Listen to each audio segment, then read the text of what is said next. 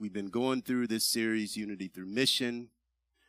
In this series, we're casting vision. We are asking the Lord to lead people together so that we can establish a core team of people that will eventually reach people in Dubuque, Iowa, across racial and socioeconomic lines.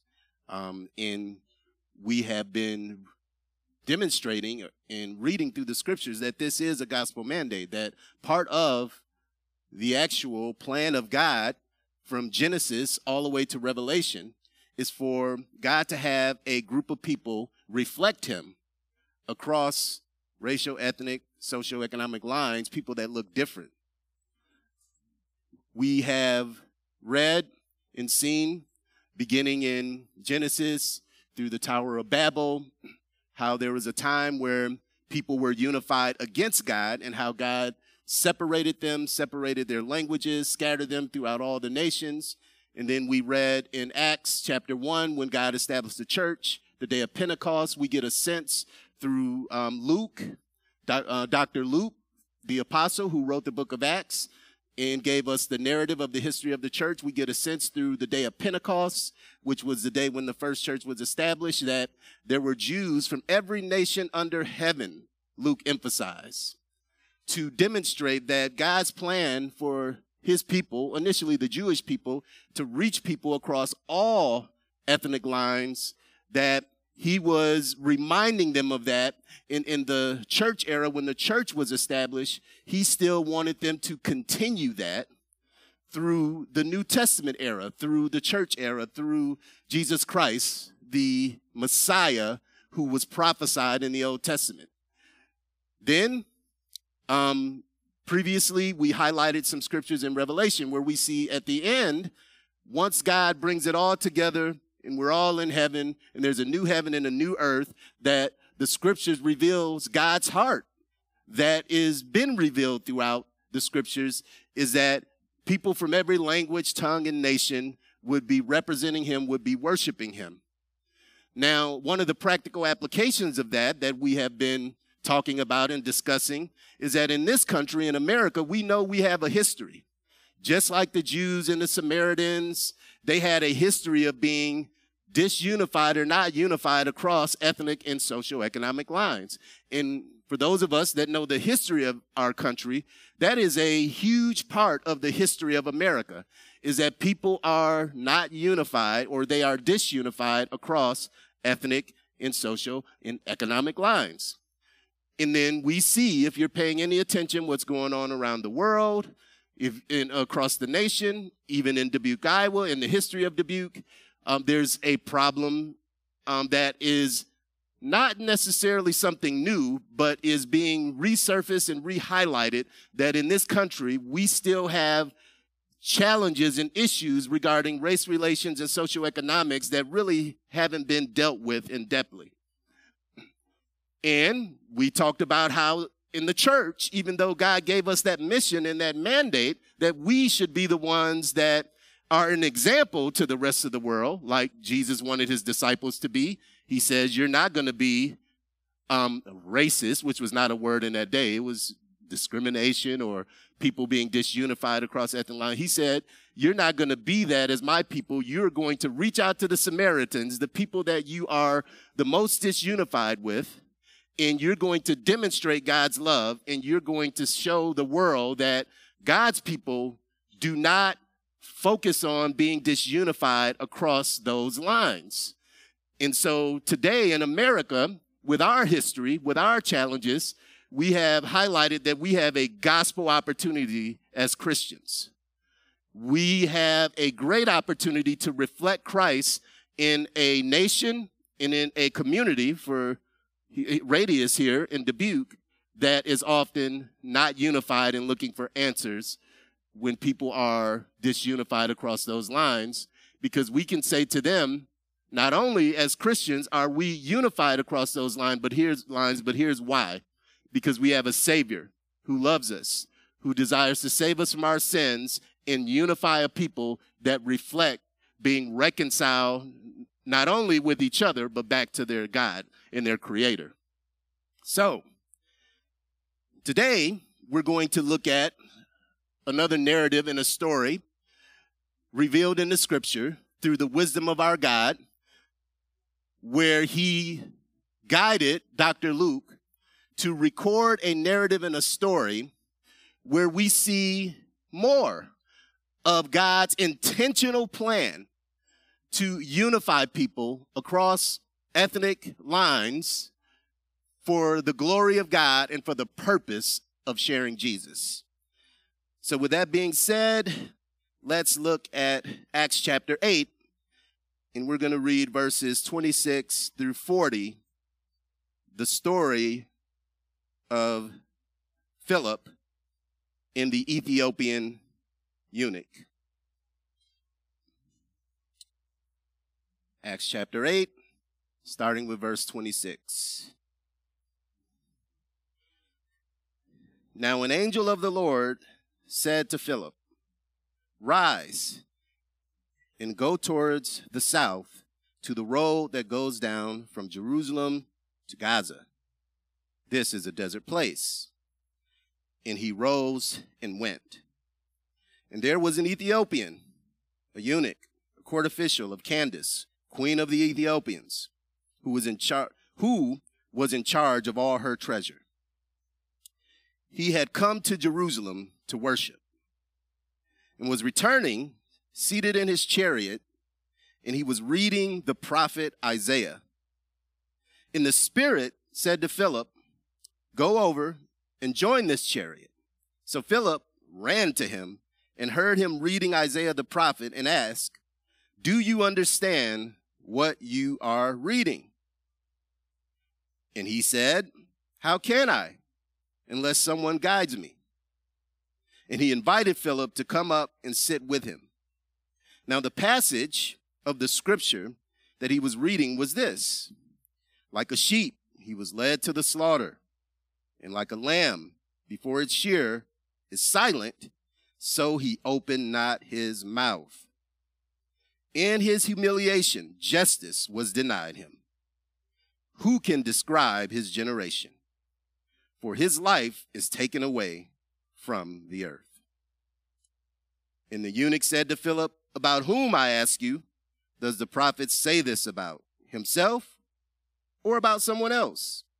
Then Philip opened his mouth and beginning with this scripture, he told him the good news about Jesus. And as they were going along the road, they came to some water. And the eunuch said, See, here is water. What prevents me from being baptized? And he commanded the chariot to stop, and they both went down into the water, Philip and the eunuch, and he baptized them. And they came up out of the water, and when they came up out of the water, the Spirit of the Lord carried Philip away, and the eunuch saw him no more, and went on his way rejoicing. But Philip found himself at Azotus, and as he passed through, he preached the gospel to all the towns until he came to Caesarea. May the Lord bless his word. So, as we remember in Acts 1 8, the Lord Jesus gave the disciples the church mission. He told them that he wanted them to be witnesses not only in Jerusalem and in Judea, their own people, but in Samaria, Samaria, uh, Samaria and to the ends of the earth. What we have here in this story is we have recorded the first encounter with one of God's people from the first church of someone outside the Jewish or Samaritan nations. This is the first encounter of the Jewish people with someone or another ethnic group outside of Jews or Samaritans. And Samaritans were half Jews. And so we see here recorded in this story God pushing his people to fulfill the mission that Jesus gave them in their first encounter was with a black African. Now, I want to point something out. I'll point it out now, and I, and I might or might not emphasize it again. That's important for our context in the country that we live in and our history. It's important that we understand, even though some of us probably do understand, that it is actually recorded in Scripture that Christianity was introduced to black Africans before the American colonial slavery time period. Reason why that's important is because many of us in the African American community know and realize that many very intellectual African Americans teach and push and in their words try to educate the African American community that Christianity was pushed on the African American community or we were manipulated to embrace Christianity beginning in slavery so that we would accept oppression that idea has risen again during this time. It is often known in the African American culture that Christianity is the white man's religion. That we are being manipulated to accept a white Jesus. In that what we are learning is a false teaching. And so it is important not only that we know that while we have a heart and we are empathetic to why many of these intellectual African Americans are pushing this agenda because of pain, because of history, because of hurt, because of people misrepresenting Christianity and oppressing people historically. And it's often still done today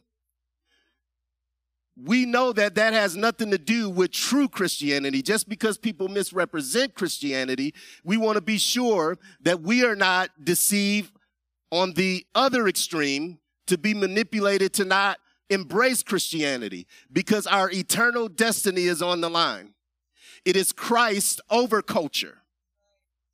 And so it's very, very important though that we know the scriptures and we are able to refute those claims from the scriptures. That's all I'll say about it right now. That could be a series all in itself. But it's just important that we understand that we understand the times we're in and we understand the scriptures. so, in verse 26, we read that the angel of the Lord spoke to Philip. The Lord guided Philip first through an angel, apparently here. And the angel told Philip to rise and go towards the south to the road that goes down from Jerusalem to Gaza. First thing I want to point out as God is guiding Philip in the church to reach people from all nations is the essential role the Holy Spirit plays in God's design and call for our lives.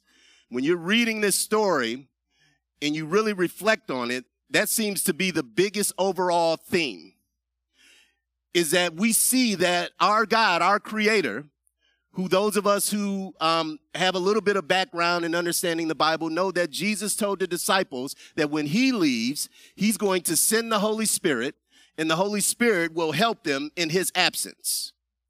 The Holy Spirit being one of the members of the Trinity, one God who exists in three co-equal persons. There's God the Father, God the Son, the Lord Jesus Christ, and God the Holy Spirit, but they're one God. Very difficult to comprehend that, but you see it revealed in scriptures. But the Holy Spirit, we are supposed to be aware and dependent on the Holy Spirit.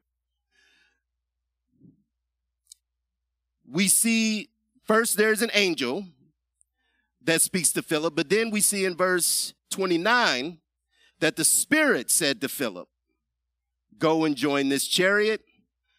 Then we see in verse 39, when they came up out of the water, the Spirit of the Lord carried Philip away. So you get this sense that Philip had a connection with the Holy Spirit. The reason why this is important is we need to know that our God, He operates through relationship. Many of us have heard that, we've said that, intellectually we know that, but it is so, so essential that we understand that for God's calling on our lives, to have clear direction, to be led by God and have a sense that you know you're in the right place, there needs to be a communication between your creator that God has sent us during the church era with his spirit. There needs to be a personal relationship and communication where you and I are being led by God. As Christians, we don't just live life without consciousness or awareness of where God is leading us and depended upon his leading. This example by Philip is revealed in the scriptures for you and for me to be aware that our God spoke to him.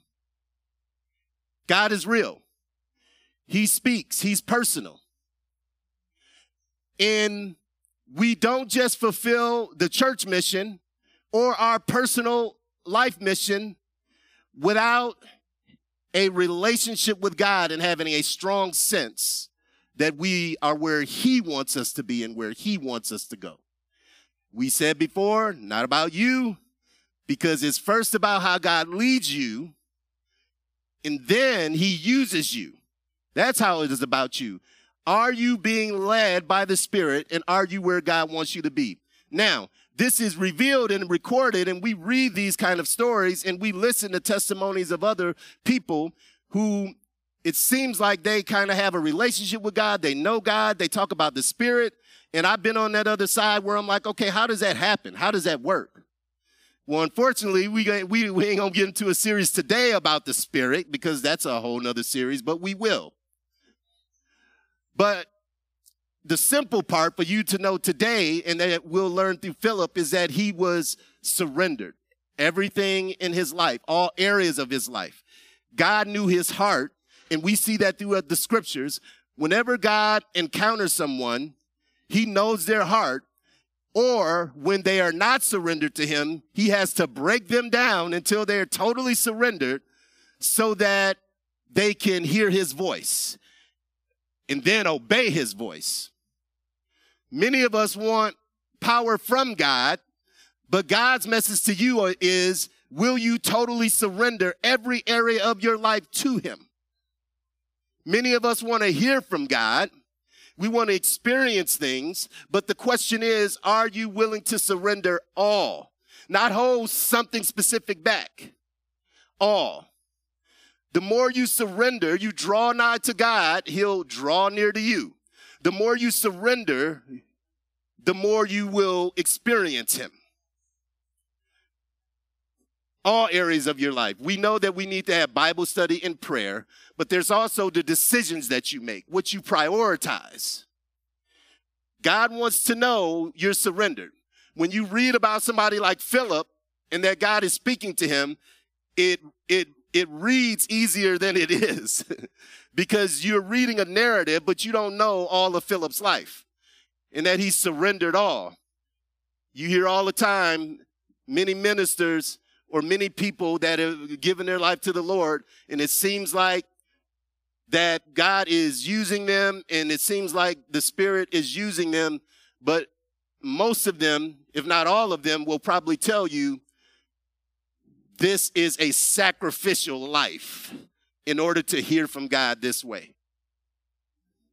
It is not something that just happens. It is not easy. This is not something you just want.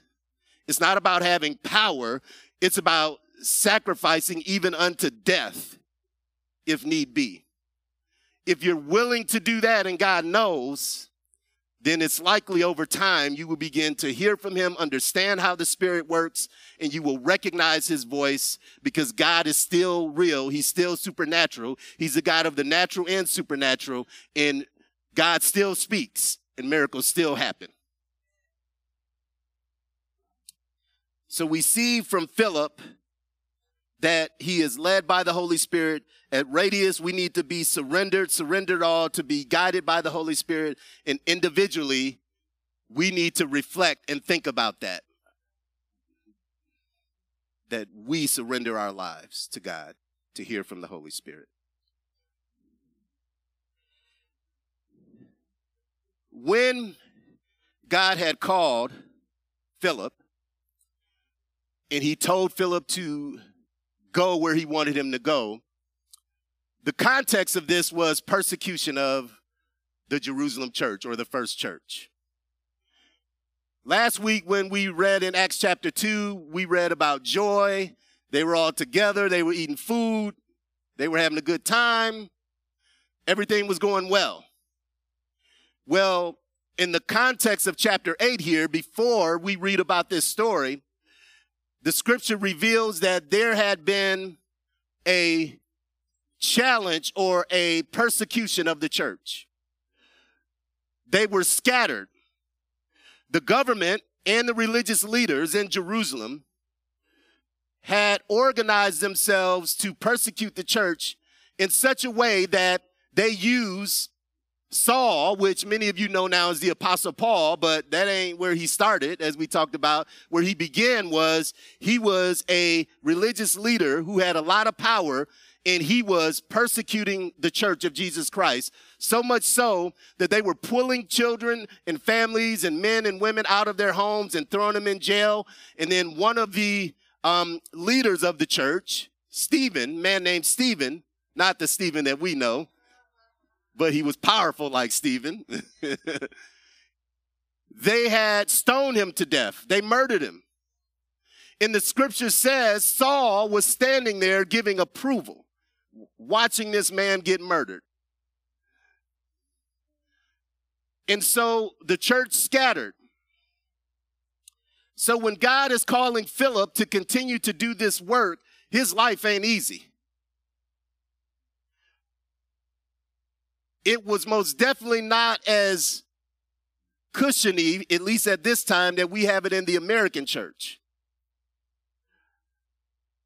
When you read about what these men and women of God were doing, the great things they were doing, sometimes it's easy to read the story and not realize how difficult their lives were. And for many of us, and I've been there, that's one of the reasons why sometimes I don't do what I'm supposed to do because my life, there's times in my life it gets difficult and I'm and I'm complaining. I'm saying, Lord, why? And then I'm reminded as I read about the men and women historically in the scriptures that they, for the most part, were always suffering because people were hostile towards the gospel of Jesus Christ.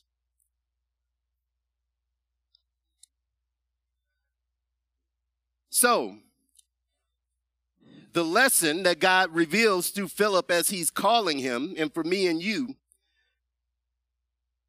is that God still works during difficult times. God used the persecution of the church actually. When rough things happen in your life and my life, God uses that quite, quite often to challenge us and to push us to focus on Him and to fulfill His mission and purpose for the church and our personal lives. We're in a pandemic. There's social unrest. so, God has allowed a virus that not even the most intelligent scientists and doctors in the world can give a clear message to what we do about it. There is nothing easy about the times we're living in. And I will present or I will say to you that in my heart and in my soul, as I'm meditating and praying, I sense that God is using and wants to use this challenges that we're having to draw the church closer to Him and have perspective.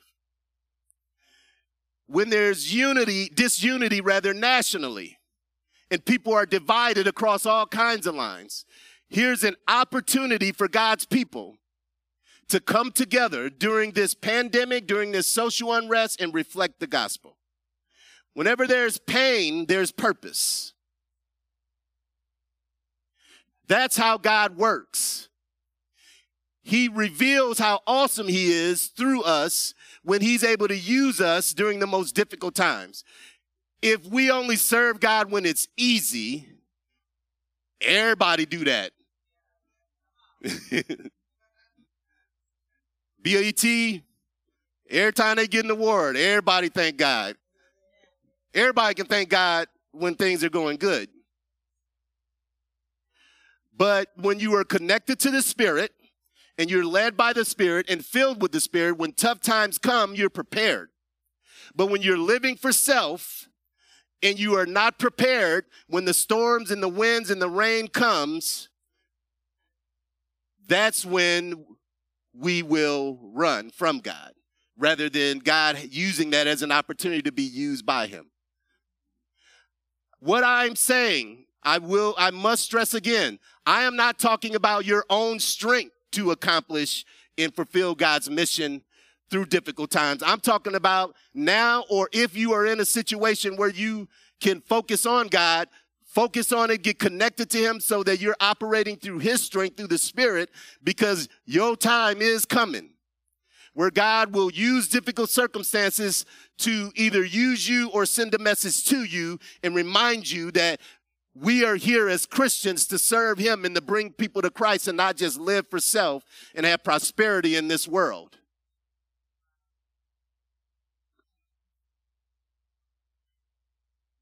I love the beginning of verse 27. It says that Philip rose and went. When the Spirit spoke to him, he was already in connection with God. God knew, or the Spirit knew, and the angel knew that when I told Philip to do something, he was going to do it. If God gives you direction, the question God has for you, He already knows where you are. He often puts us in situations, as many of us know, to reveal to us where we are. Will you go where he tells you to go and do what he tells you to do? He rose and went. Just one more, a couple quick things about Philip. Philip was um, a deacon. He was one of the first seven deacons um, in Acts chapter six when God, when the scriptures uh, first instituted um, leaders outside of the apostles, um, they established deacons and one was um, and Stephen. We know about Stephen; he's the most famous. And then there's Philip, and he was the first guy in the scriptures that was known as an evangelist. You can read about that in um, Acts 21, verse 8. He's called an evangelist. And that's the first time we hear of someone specifically being called an evangelist, somebody who goes out as a missionary and shares the gospel. We see examples of all types of Christians doing that in Acts, but the, the, the, the Spirit, through the Spirit and through the church, they actually call Philip an evangelist. All right. The rest of verse 27. There was an Ethiopian, a eunuch, a court official of Candace, queen of the Ethiopians, who was in charge of all her treasure. So this eunuch was in charge of all the treasure of Candace. And he had come to Jerusalem to worship. So, when the scriptures, when you read the word or the ethnic group Ethiopia, um, in a lot of my research over the years, this is um, interesting when we talk about Ethiopians or black Africans in the scriptures because different words are often or different terminology in translations of the Hebrew and the Greek are used to describe Africans that were darker skinned. We talked to you all um, previously and reminded you that during that era, race or racism was not a part of their culture like we understand it today. People knew that there were people of different colors, but there was diversity of color within diverse nations. So you might have had um, folks from Egypt that were darker skin, browner skin, lighter skin, but they were all Egyptians. And you might have had a pharaoh from Egypt, uh, from Egypt that one time was very dark, one time was very lighter. And so people groups, when it came to color, was not the main focus. It was more different languages, different um, cultures, different um, food. That's how people were identified for the most part. However, from time to time, there were a people group like the Ethiopians. They're also known as Cush or Cushites or sometimes Nubians. I mean, they translate when they describe them in different ways. Where sometimes there are people group that are, people groups that are so distinct that they are identified by something like a color, but that wasn't something to discriminate. That was just something, words they used to identify. And so Ethiopian means black, means dark, but it's not the Ethiopia in this continent that you might think of today. Um, even though the Ethiopians in modern day Ethiopia are black or dark, but during those times, it wasn't that same place in Africa. It wasn't that same culture. It was a different group of Ethiopians. And generally, these people from Cush were generally very, very powerful. When Alexander the Great and when Rome was conquering the whole world, Cush was independent. So Cush maintained its independence. They were not conquered. And as you read here, this man, this, this Ethiopian, this eunuch, he was powerful. He was rich. And Candace, this is a name that's um, very similar to, uh, it's, it's probably not the name of the queen based on some of the research I've done um, historically. It's kind of like a pharaoh.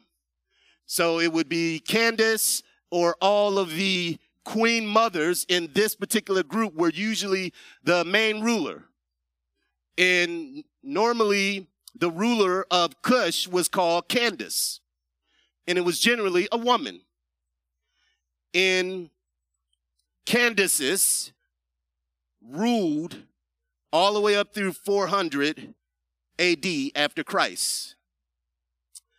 And they were wealthy. And so when Philip came upon this Ethiopian eunuch, which could have described also him being emancipated or could have just described his um, political position. Either way, he was an official. But the key in when the Jews would have read this from Dr. Luke, the biggest important point is that he came to Jerusalem to worship in, in the Jewish custom, if you were a eunuch or if you were a Gentile, you just couldn't be in the inner courts worshiping with the Jews. But we see that this well-to-do eunuch had an end somehow with Jerusalem. And then the Spirit said to Philip, verse 29, go over to this chariot. The man had his own chariot. Luke mentions this several times again just to emphasize he had wealth. And so Philip ran to him and he heard him reading Isaiah, the prophet. And he asked him, Do you understand what you're reading? All right. When life circumstances lead people to be drawn to God, it's not a coincidence, it's God's plan with the persecution of the church, everything that was happening. Now the Spirit is saying to Philip, I am going to use this moment to push you Jews out of your comfort zone to reach people outside ethnic lines, to reach all nations like I told you to do. So now I'm going to use this and push you out. I'll say and say it again. We have a gospel opportunity during this pandemic here at Radius and in your personal life. That although we are challenged and maybe challenged in our personal lives, when God leads you and pushes you out of your comfort zone, it may be, it may just be that God is trying to wake you up to use you to lead you to somebody he wants to reach. Even if the whole world is against God, God has that one person that he may want you to save and transform their lives. it is very important, excuse me, that we see the two types of people in this story. There's Philip, who knows God, and then there's the eunuch who is seeking God. God always brings these two people together, these two types of people. God does not guide us in the scriptures when we're reading and we're learning about how God guides Christians to reach other people. He does not guide us to force Christianity on people. He does not guide us to force people to want to know God. God. Evangelism, reaching people, is done through the Spirit. God will guide you to people who are seeking Him. Now, two things have to happen if you want that to happen smoothly and in coordination with God's plan, like He's doing for Philip. First, you have to be sacrificial and willing to serve. Second, God will lead you to the right person or people. That's how you grow the church. We're not forcing pe- people. We're being spirit filled, spirit led, unified, and then God sends us the right people.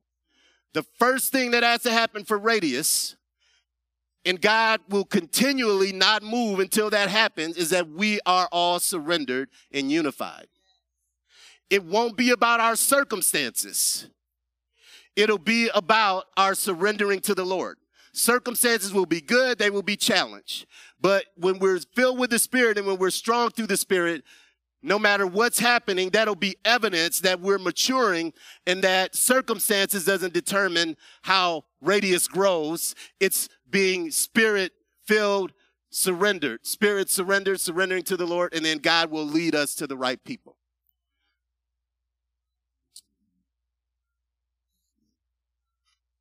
All right. A couple more things in these stories.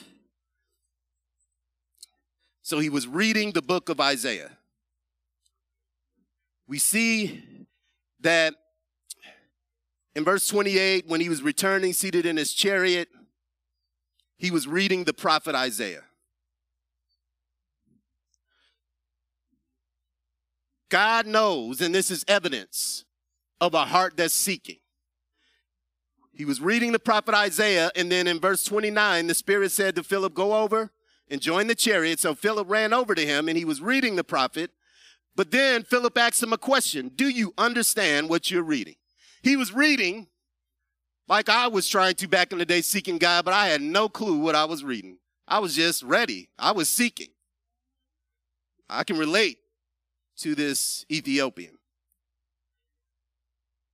And then he said, Well, how can I unless somebody guides me? So he acknowledges, I'm reading, but I don't get it. But when your heart is right and you're seeking God, even if you don't know, and even if you don't understand and you don't know what to do, God hears you. He knows your name. See, God is a personal God. When somebody is truly seeking Him, God leads you or me, or He guides somebody for you so that He can give you more understanding. And so he invited Philip to come and sit. And then there's this passage of scripture that he was reading, which was a prophecy in Isaiah, which is amazing. We read this, so I'm not going to read it again. But here we are in Isaiah, it's likely Isaiah 53, verses 7 and 8. Here this man is reading a passage, and there was only the Old Testament at that time. When you and I are reading the New Testament, they are actually in the Old Testament era. So the New Testament has not had not been written yet. So when you're looking at the Bible, you have to think when those people were thinking the Bible, they were thinking Old Testament. So here he is reading a passage of scripture about somebody that he didn't know about, but had already been crucified. This had already happened.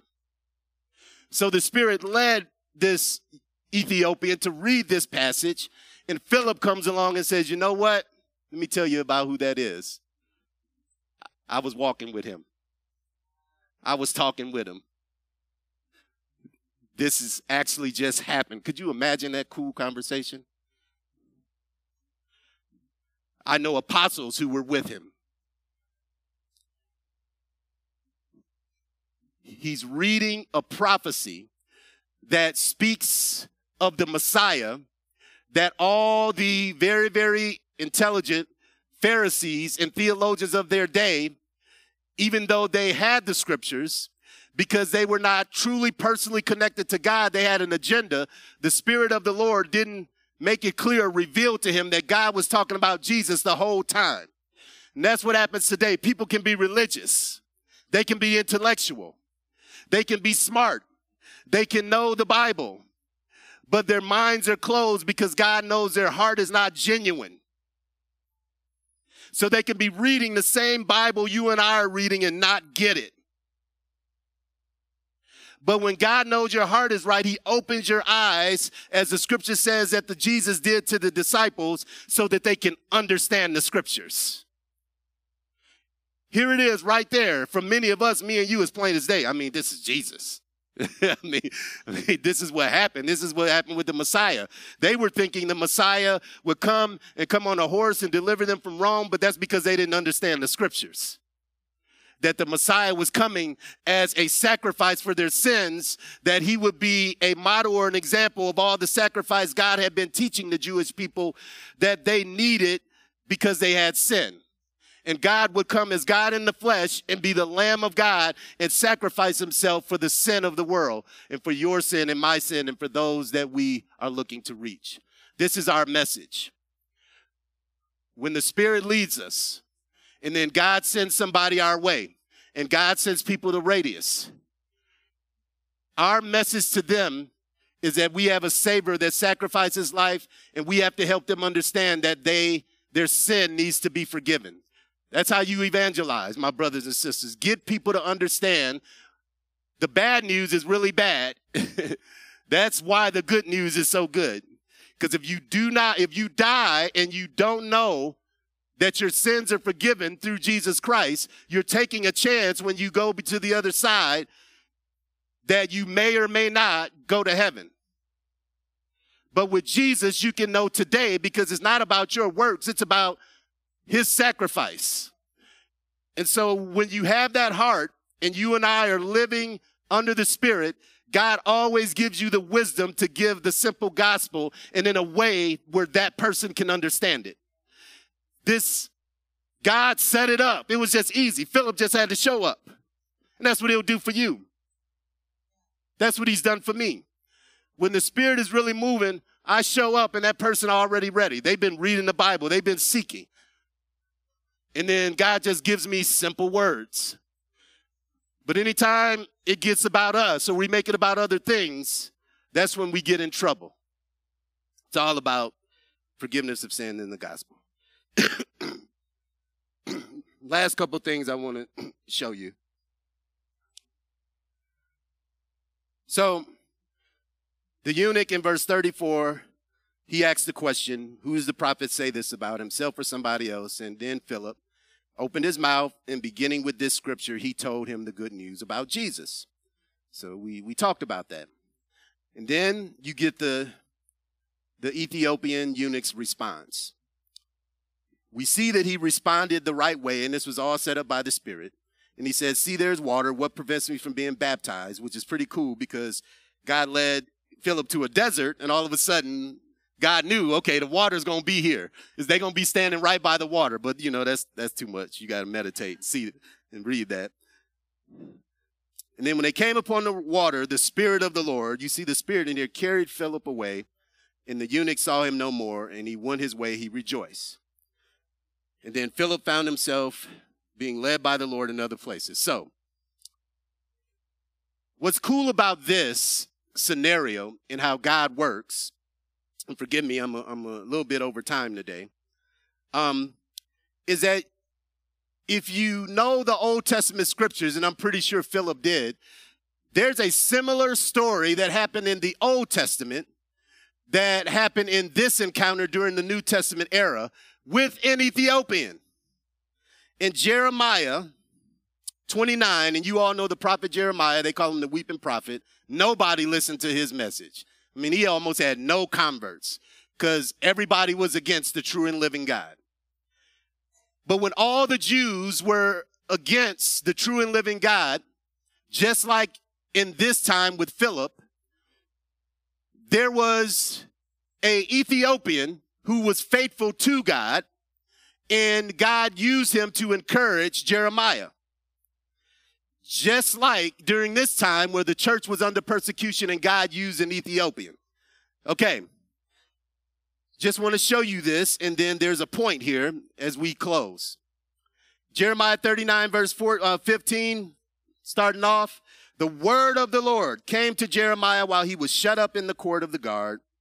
And then in verse 16, he said, Go and say to um, Ebed Melech, Malik, the Ethiopian, Thus says the Lord, the God of Israel, Behold, I will fulfill my words against this city for harm and not for good, and they shall be accompanied before you on that day. Verse 17, but I will deliver you, he says to the Ethiopian on that day, declares the Lord, and you shall not be given into the hand of the men of whom you are afraid. Verse 18, for I will surely save you, and you shall not fall into the sword, but you shall have your life as a prize of war. Why? Because you have put your trust in me, declares the Lord.